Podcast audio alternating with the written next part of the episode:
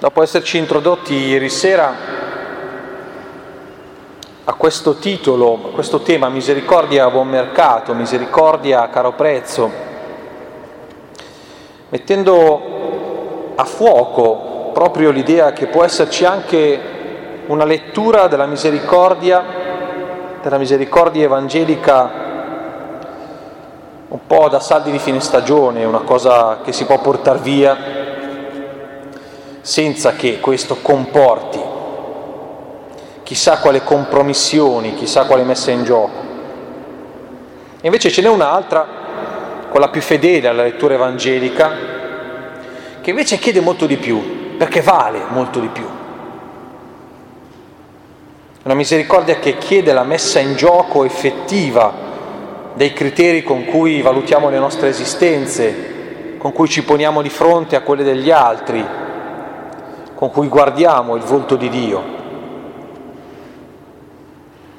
E cominciamo a farlo questa sera, questo approfondimento, questa ricerca della misericordia a caro prezzo, con una parabola delle più famose e come tutti i testi più ascoltati del Vangelo bisognerebbe riuscire tutte le volte a resettare tutto quello che già sappiamo di queste parabole, tutto quello che già abbiamo ascoltato per riuscire a vivere un ascolto comunque sia nuovo in qualche maniera.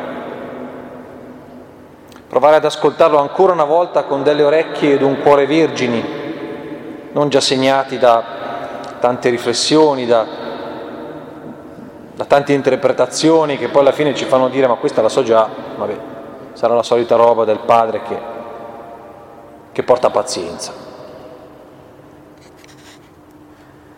E per ascoltare questa parabola però abbiamo bisogno di, di ricostruire un po' il contesto in cui la parabola viene raccontata, cioè qual è l'ambiente, il clima, quali orecchie e quali cuori ascoltavano questa parabola, quali, a quali persone erano, era, era rivolta e perché proprio a quelle persone e come possono aver ascoltato queste parole che Gesù pronuncia. E il contesto ce lo dà subito i versetti che precedono questa parabola insieme ad altre due che commenteremo le prossime sere, eh, la parabola della pecora smarrita e quella della dracma perduta dalla donna e che costituiscono un unico, un brano unico, tre parabole che sono un'unica parabola che per comodità commentiamo in modo separato, ma che sono un'unica parabola e tutte e tre sono precedute da questa espressione da questa introduzione. Si avvicinavano a lui tutti i pubblicani e i peccatori per ascoltarlo. I farisei e gli scribi invece mormoravano, bisognerebbe tradurre brontolavano, borbottavano come dei brontoloni, dicendo costui accoglie i peccatori e mangia con loro. Vuol dire che la parabola, queste tre parabole sono rivolte a queste due categorie di persone, pubblicani e peccatori, farisei e scribi, semplificando, ingiusti e giusti agli occhi di Dio, secondo le categorie del tempo. Perché proprio a queste due categorie Gesù si rivolge? Come mai come mai a un certo punto sente il bisogno di parlare in modo esplicito, ammesso che le parole siano in modo esplicito, ma parlare direttamente a queste due categorie di persone, perché era arrivato a un certo punto il suo ministero eh, a un punto tale in cui effettivamente le categorie di persone più chiamate in causa dal modo con cui Gesù si, stavano, si stava ponendo erano queste due. I peccatori pubblici e quelli che erano considerati santi già in terra davanti a Dio, farisei e scribi. Che situazione c'era? La situazione che Gesù si trovava a vivere era una situazione di questo genere. Un paese che aveva necessità, come tutti i paesi occupati hanno, sotto la dominazione romana, prima di altri, insomma, la vicenda un po' del popolo di Israele travagliata la conosciamo, come tutti i paesi occupati e che hanno subito spesso e volentieri vicende di dispersione, esili e ritorni, occupazioni, frammentazioni, hanno bisogno di principi di identità molto forti. li aveva già nella storia propria Israele, aveva già delle figure di riferimento, aveva già delle, delle, delle vicende fondatrici della sua identità. Abramo, la Pasqua d'Egitto, le vicende dei patriarchi, le storie dei re. Ma nei secoli immediatamente precedenti a Gesù e nei decenni quelli proprio immediatamente precedenti alla sua venuta, erano due gli elementi che erano diventati principi identificanti per il popolo di Israele, il Dio, patria e famiglia di Israele erano la legge e il Tempio. Il Tempio di Gerusalemme, il riferimento cultuale e la legge. Chi amministrava il Dio, patria e famiglia in Israele, cioè la legge e il Tempio? Il Tempio che a noi viene da pensare come, soprattutto come centro religioso, ma era diventato, lo sappiamo bene, quasi più un centro economico che un centro religioso, ma chi amministrava questi due grandi poli, legge e tempio? Sacerdoti, scrivi e farisei. Sacerdoti più legati al culto, scrivi e farisei, più, dottori della legge più legati all'altro, appunto, alla legge di Mosè. E tenevano stretti questi due principi. Il popolo andava, aveva bisogno di qualcosa in cui identificarsi. Bisogna stare uniti, bisogna essere compatti quando si ha un nemico sul proprio territorio. Non ci si può disperdere, bisogna tenere forte l'identità. Perché se perdiamo le nostre tradizioni, se perdiamo ciò che ci identifica, come potremo riconquistare la nostra terra? Come potremo avere quella forza che ci tiene uniti per combattere come un corpo solo chi ci vuole portare via la terra. E si sa che quando ci sono dei principi da gestire ci vuole qualcuno che li custodisce e ci vuole qualcuno che li fa rispettare. E allora dottori della legge, scribi, farisei, sacerdoti non erano diventati solo quelli che tenevano in mano come custodi il patrimonio identitario del popolo, ma erano anche quelli che lo facevano rispettare. E sapete com'è che noi uomini sempre ci facciamo un po' prendere la mano e anche se quell'identità e quel patrimonio era stato consegnato come un'elezione da parte di Dio, avevano fatto la svelta a trasformarlo da dono di Dio in possesso e strumento di governo.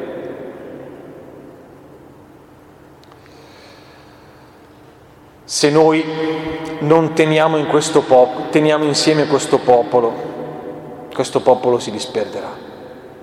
E questo popolo va tenuto, e come si governa il popolo? Il popolo si governa sempre con la paura, sempre con la paura.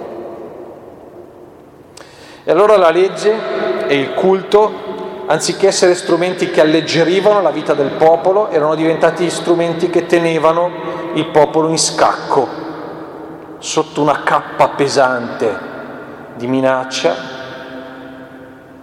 sotto una montagna di precetti, più di 1500 precetti da rispettare severamente, con qualcuno che se sgarravi te la faceva pagare, ti imponeva penitenze severissime, ti tagliava fuori dalla vita sociale, arrivava perfino a condannarti a morte. Scrivi, farisei, sinedrio, dottori, sacerdoti del Tempio.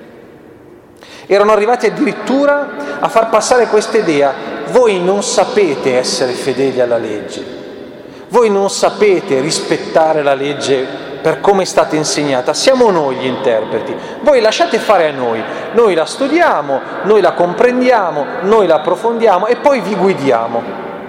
Non dovete più decidere, dovete solo fare, non dovete più scegliere, dovete solo esercitare ciò che vi indichiamo. La responsabilità delle scelte la portiamo noi. Lasciateci fare questo lavoro. Non serve che voi vi mettiate lì a ragionare cosa è meglio fare, ve lo diciamo noi, cosa è giusto e cosa è sbagliato. La legge, che era, che era strumento di liberazione, il Dio liberatore dell'Egitto, che consegna la legge come strumento di libertà, diventa strumento di prigionia, una catena. Ecco, in questo bel contesto sereno, tranquillo, pacifico, leggero, arriva uno che a un certo punto comincia a fare ragionamenti un po' fuori dai binari. Cioè sì, la legge, poi qua è a chi dice che la legge non va rispettata. Fino all'ultimo segno la legge va rispettata. Parola del Signore, lode a te, o Cristo. Ma cosa vuol dire rispettare la legge? Per che cosa ci è stata data quella legge? Che cosa è secondo la volontà di Dio? E comincia a fare ragionamenti che fino a quel momento lì non si erano mai sentiti, cercare lo spirito della legge, andare a cercare l'origine, la fonte, la sorgente spirituale di quella legge. Avere il coraggio qualche volta di andare al di là dell'osservazione, eh, della, della misura legalistica dell'osservanza della legge. Arrivare qualche volta a trasgredire quella legge in termini formali, ma è giusto o sbagliato guarire e salvare una vita in giorno di sabato? No, la legge dice che il sabato le farmacie sono chiuse, i dottori sono in ferie. Ma la legge è data per la salvezza dell'uomo o per la sua condanna? Per la salvezza. Allora guarite in giorno di sabato. No, ma la legge guarite il giorno di sabato. E se questo a un certo punto può essere anche accettabile perché c'erano in giro tanti rabbini, tante scuole di pensiero, tanti maestri e qualcuno, qualcuno osava fare qualche interpretazione un po' più larga, la cosa sconcertante e che spiazzava tutti e che aveva messo in crisi, minato alle basi il sistema, era la confusione che il suo atteggiamento di giudizio morale sulle persone causava. Perché ai suoi occhi non c'erano più né giusti né ingiusti, né santi né peccatori, né maledetti né benedetti. C'erano uomini, persone, donne, bambini, figli, fratelli, sorelle, madri, padri, Ma come si fa? Ma come si può? Ma no, ma ci sono degli uomini che sono giusti, degli uomini che sono ingiusti, ci sono dei peccatori, ci sono dei santi.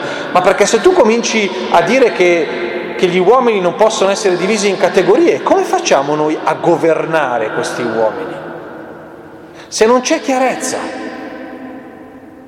se non riusciamo a dire chi è salvato e chi è dannato, è perché così non possiamo più spaventare nessuno. E come faccio a chiedere poi la penitenza al peccatore? E come faccio a costruire gli itinerari penitenziali se tu mi sei così largo di manica? Ci vogliono regole chiare e bisogna farle rispettare. E questo suo sedersi a mensa con i peccatori e mangiare con loro era insopportabile. Con quelli non ci si sta. Perché? Perché sono impuri e non sono amati da Dio. E se tu stai con loro risulti sgradito agli occhi di Dio. E tu devi essere gradito agli occhi di Dio.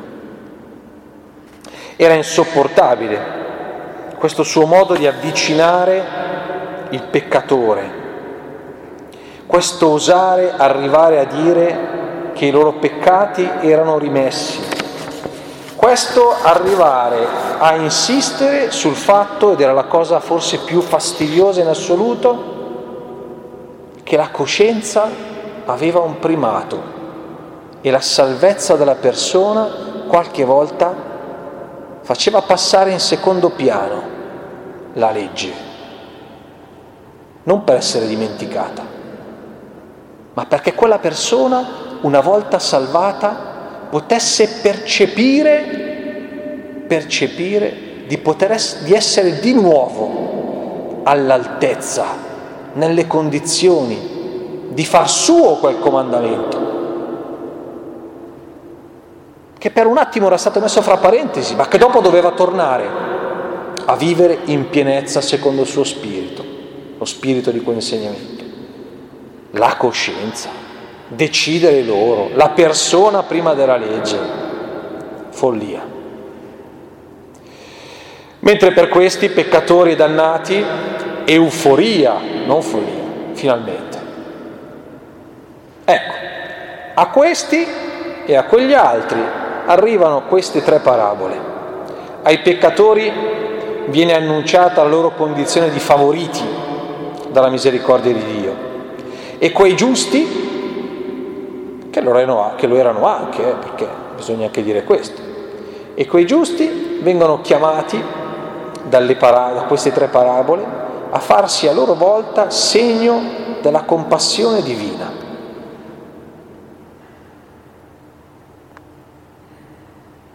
Il fatto è che queste storielle, per come Gesù si pone, prendono uno spessore teologico gigantesco, perché quest'uomo aveva avuto, aveva l'arroganza di dare al suo modo di fare, di essere, uno spessore teologico.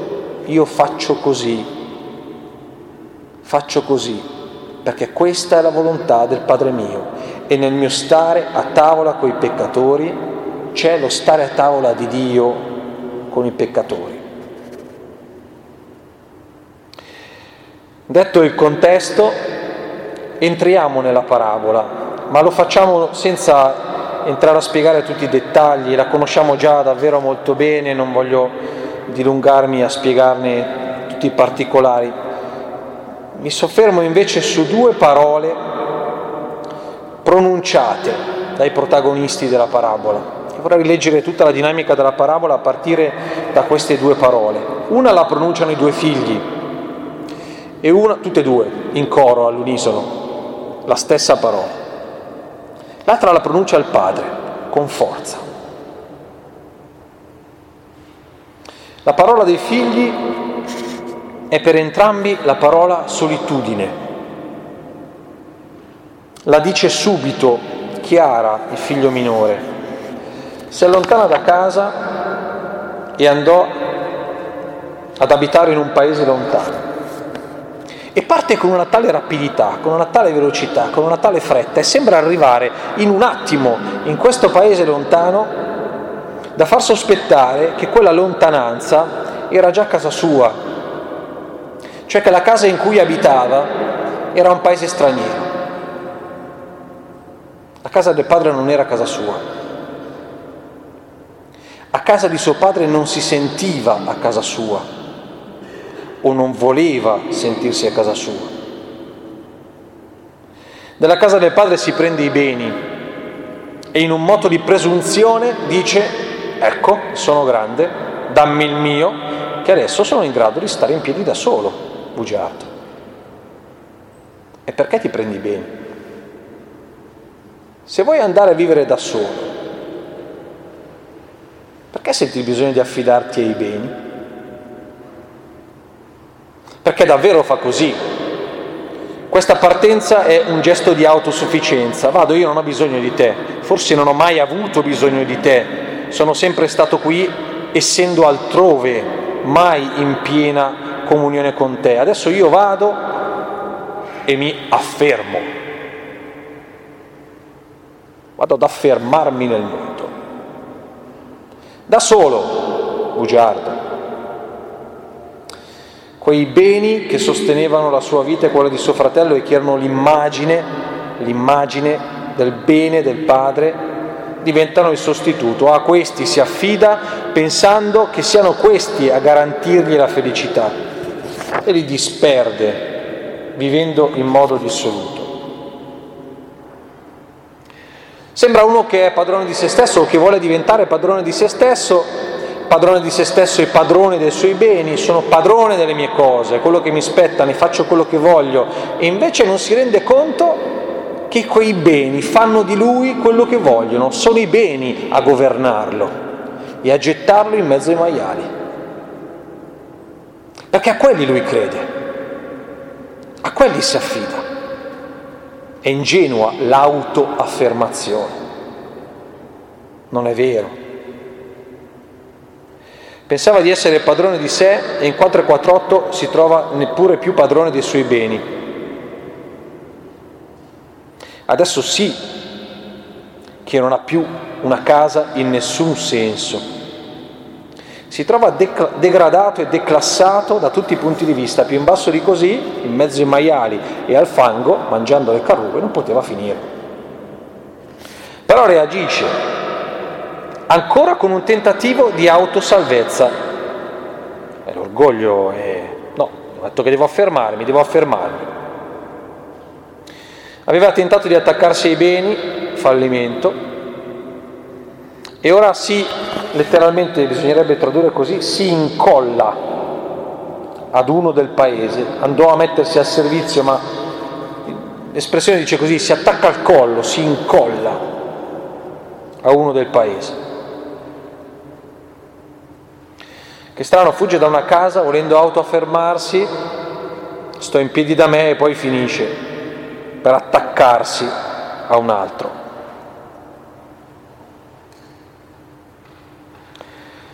Poi si rende conto, o meglio la diciamo sempre così, rientrò in se stesso, la conversione, la presa di consapevolezza. No, non è vero, non c'è nessuna presa di consapevolezza, c'è il terzo tentativo di stare in piedi per conto proprio. Tornerò da mio padre e gli dirò, non sono più degno di essere chiamato tuo figlio, trattami come uno dei tuoi salariati, che vuol dire Vabbè, qui puzzo da far schifo, mangio malissimo, la paga fa schifo pure quella, vabbè, magari là come salariato, che è una maniera di nuovo per dire voglio cavarmela da solo, voglio uno stipendio, mi arrangio io, sto in piedi io, non ho bisogno di mio padre, non torno a cercare mio padre, torno a cercare lo stipendio di mio padre, ancora una volta. Non è il figlio che torna in sé e si rende conto che la rovina della sua vita è stata la distanza da quel padre, prima vissuta a casa e poi vissuta lontano da casa, ma comunque distanza. Questa non è la voce di uno che si rende conto che lontano dal Padre non c'è vita, non c'è vita, ma è solo in quella relazione che c'è. No, questa è la, la, voce di uno che dice il padre, ma no, mi basta lo stipendio, insomma, qui finché ce l'ho avuti i soldi è andata anche bene, mi sono anche divertito. Sì, quando sono finiti, in effetti, però finché li ho avuti e se dovessi averli ancora, io non avrei bisogno del Padre. Questo è uno che non ha la minima intenzione di essere considerato comunque figlio. Lo dice, non sono degno di essere tuo figlio.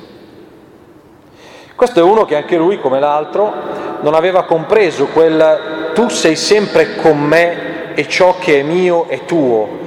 Quel sei sempre con me non l'aveva mai vissuto, mai vissuto.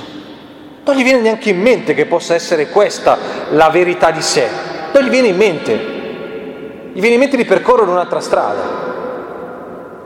Ancora una volta quella della autosalvezza. Questa è la volontà ferrea a voler morto il Padre. Questo è.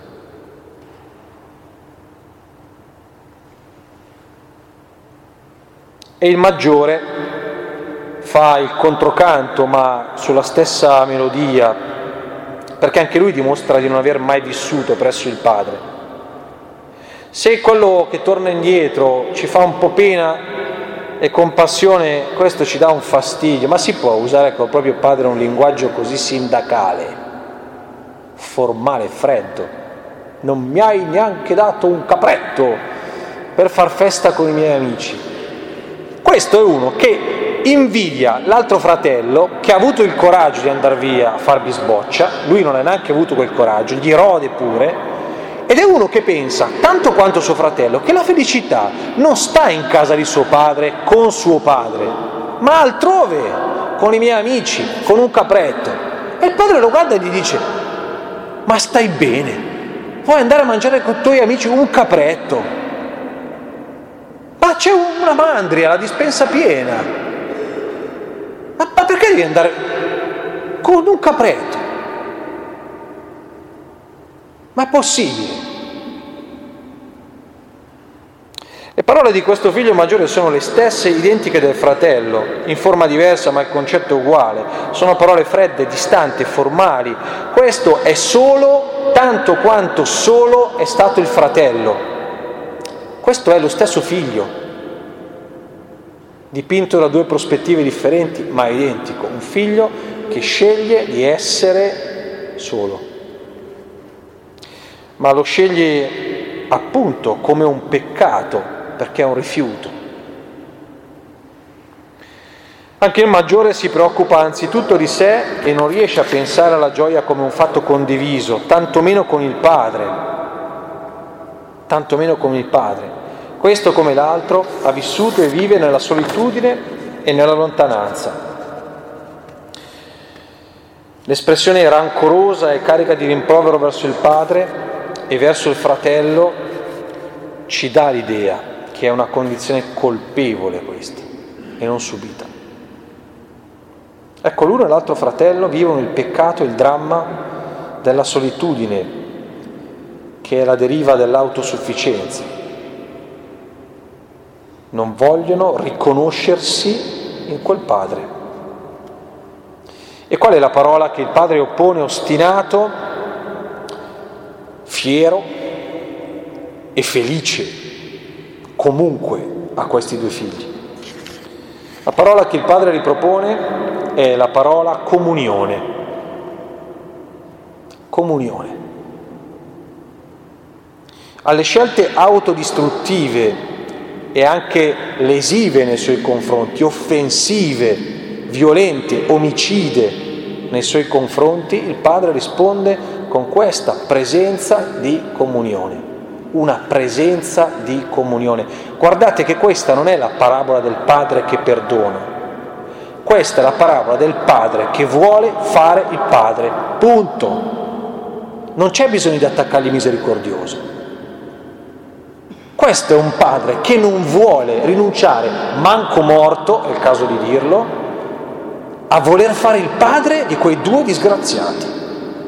Voi non volete essere miei figli, ma non me ne frega io voglio essere vostro padre. Provate a cancellare questa cosa, dai, provatela a cancellare. Provate a impedirmi di amarvi, se ci riuscite, se siete capaci.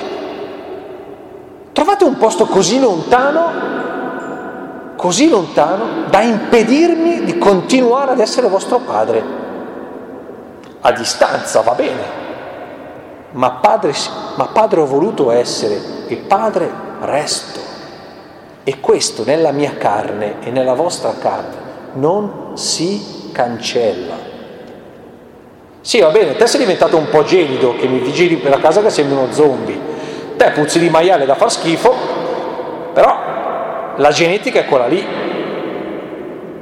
I cromosomi sono quelli. A te ti do una pulita, a te una scaldatina e siete i miei figli, eh il naso e gli occhi sono quelli. Io non posso stare senza di voi, perché se io sono senza di voi non sono più io. Io non posso pensarmi distante da voi, perché quando sono, distante da voi non sono più io. Per me lo stare con voi è questione di vita o di morte.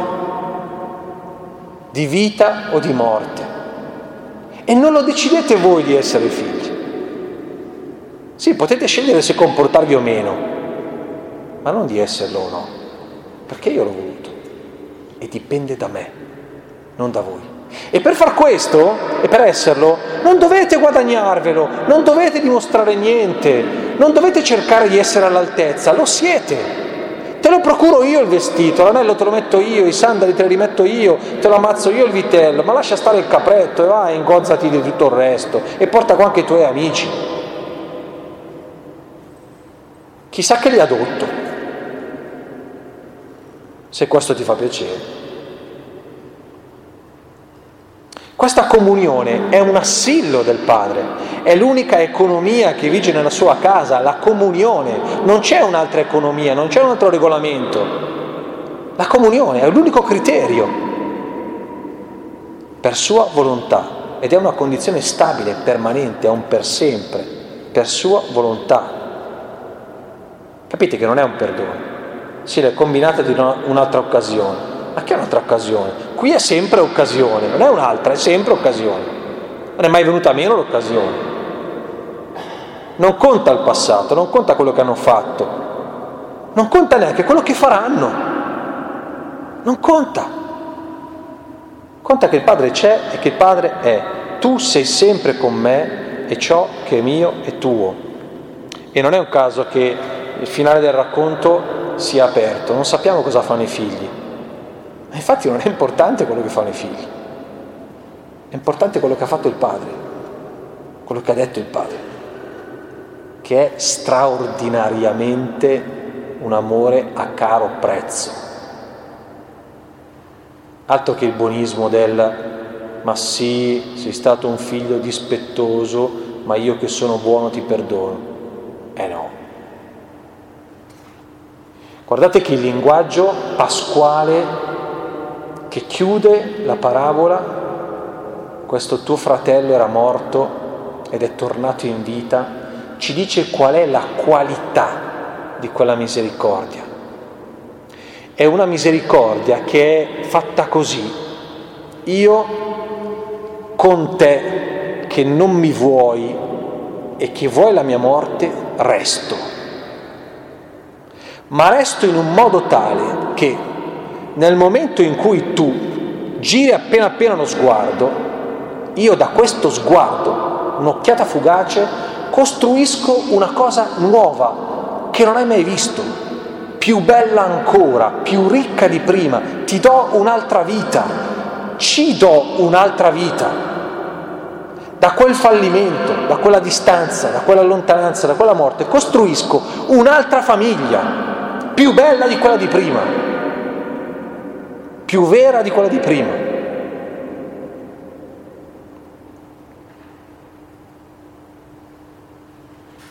I giorni scorsi mi è capitato di ascoltare un racconto per farvi un esempio di come questo che è il regno di Dio è all'opera nel mondo.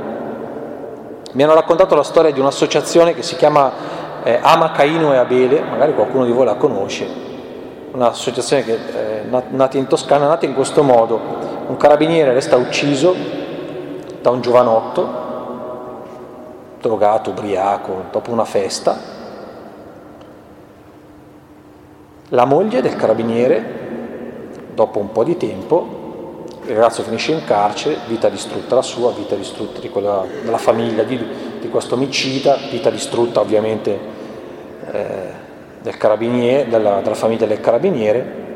Bene, questa donna qua a un certo punto decide di farsi carico della vita di quel giovane e mettono su una famiglia nuova.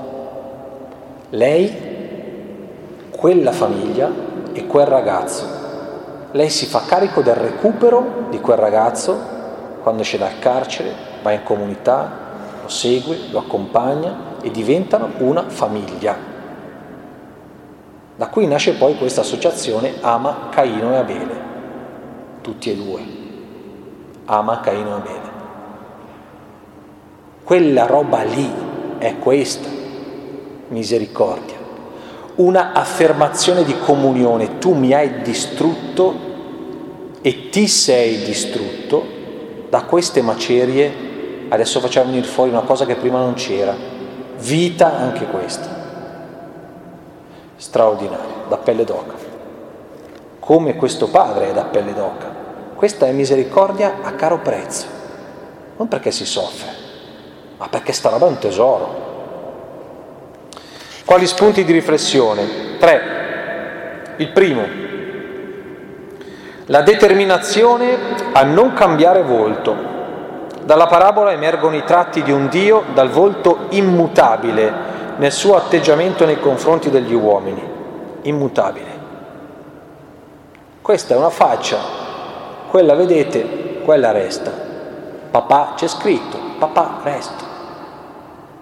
Non è che cambio idea domani, eh? Stando alla forza del racconto sembra che non ci sia nulla di ciò che possiamo fare, dire, scegliere e che sia in grado di farlo retrocedere dalla sua volontà di esserci padre e di esserci a fianco.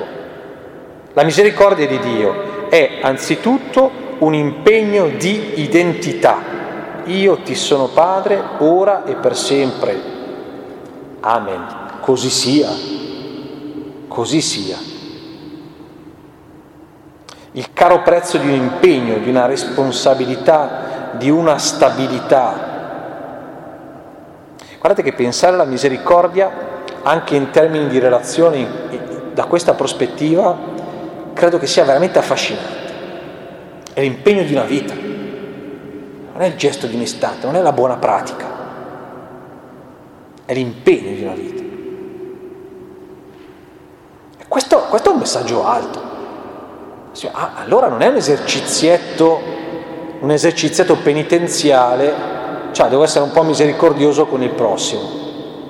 No, ne va della mia, della mia, bellezza di uomo e di donna. Perché dopo quando uno prende questa come prospettiva di vita diventa bello, diventa bellissimo. Bellissimo.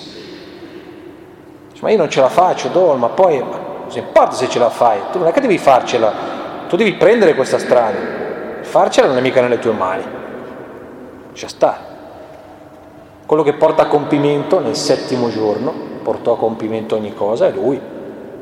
Non iniziamo, lui porta a compimento. Ma inizia.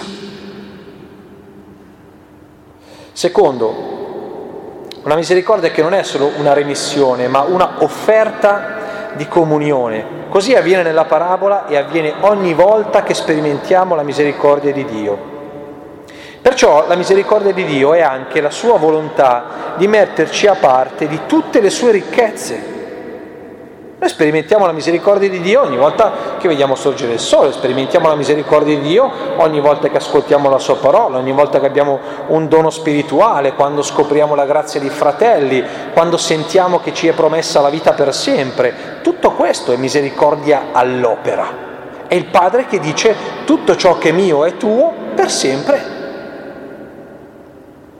senza bisogno che tu te lo guadagni, senza bisogno che tu te lo meriti, senza bisogno che tu ti dimostri all'altezza di meritarti una roba del genere. Proviamo a pensare la nostra offerta di misericordia, la nostra pratica di misericordia in questi termini.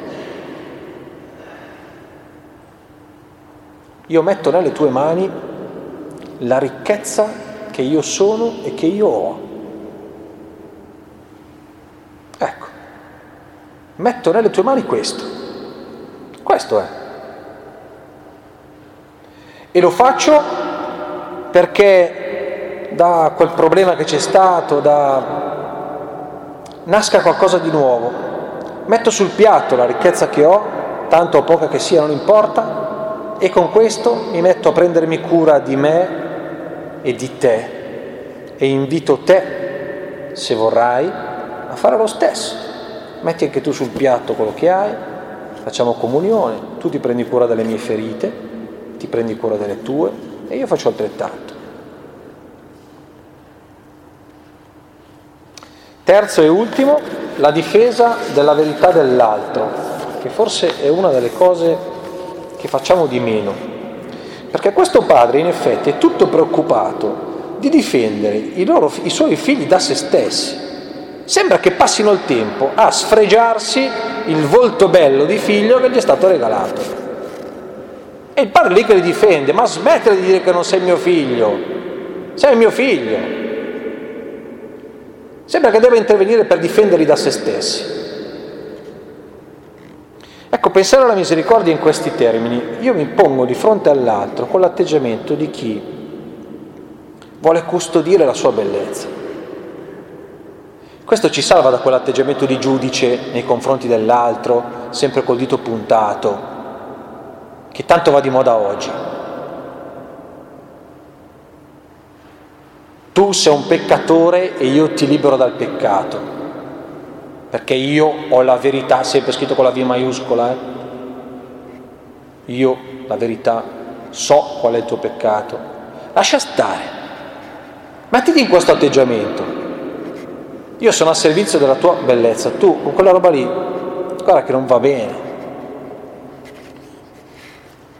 Ma non vedi che se finisci il barattolo di Nutella ti, ti riempi di brufoli da tutte le parti? Smettila.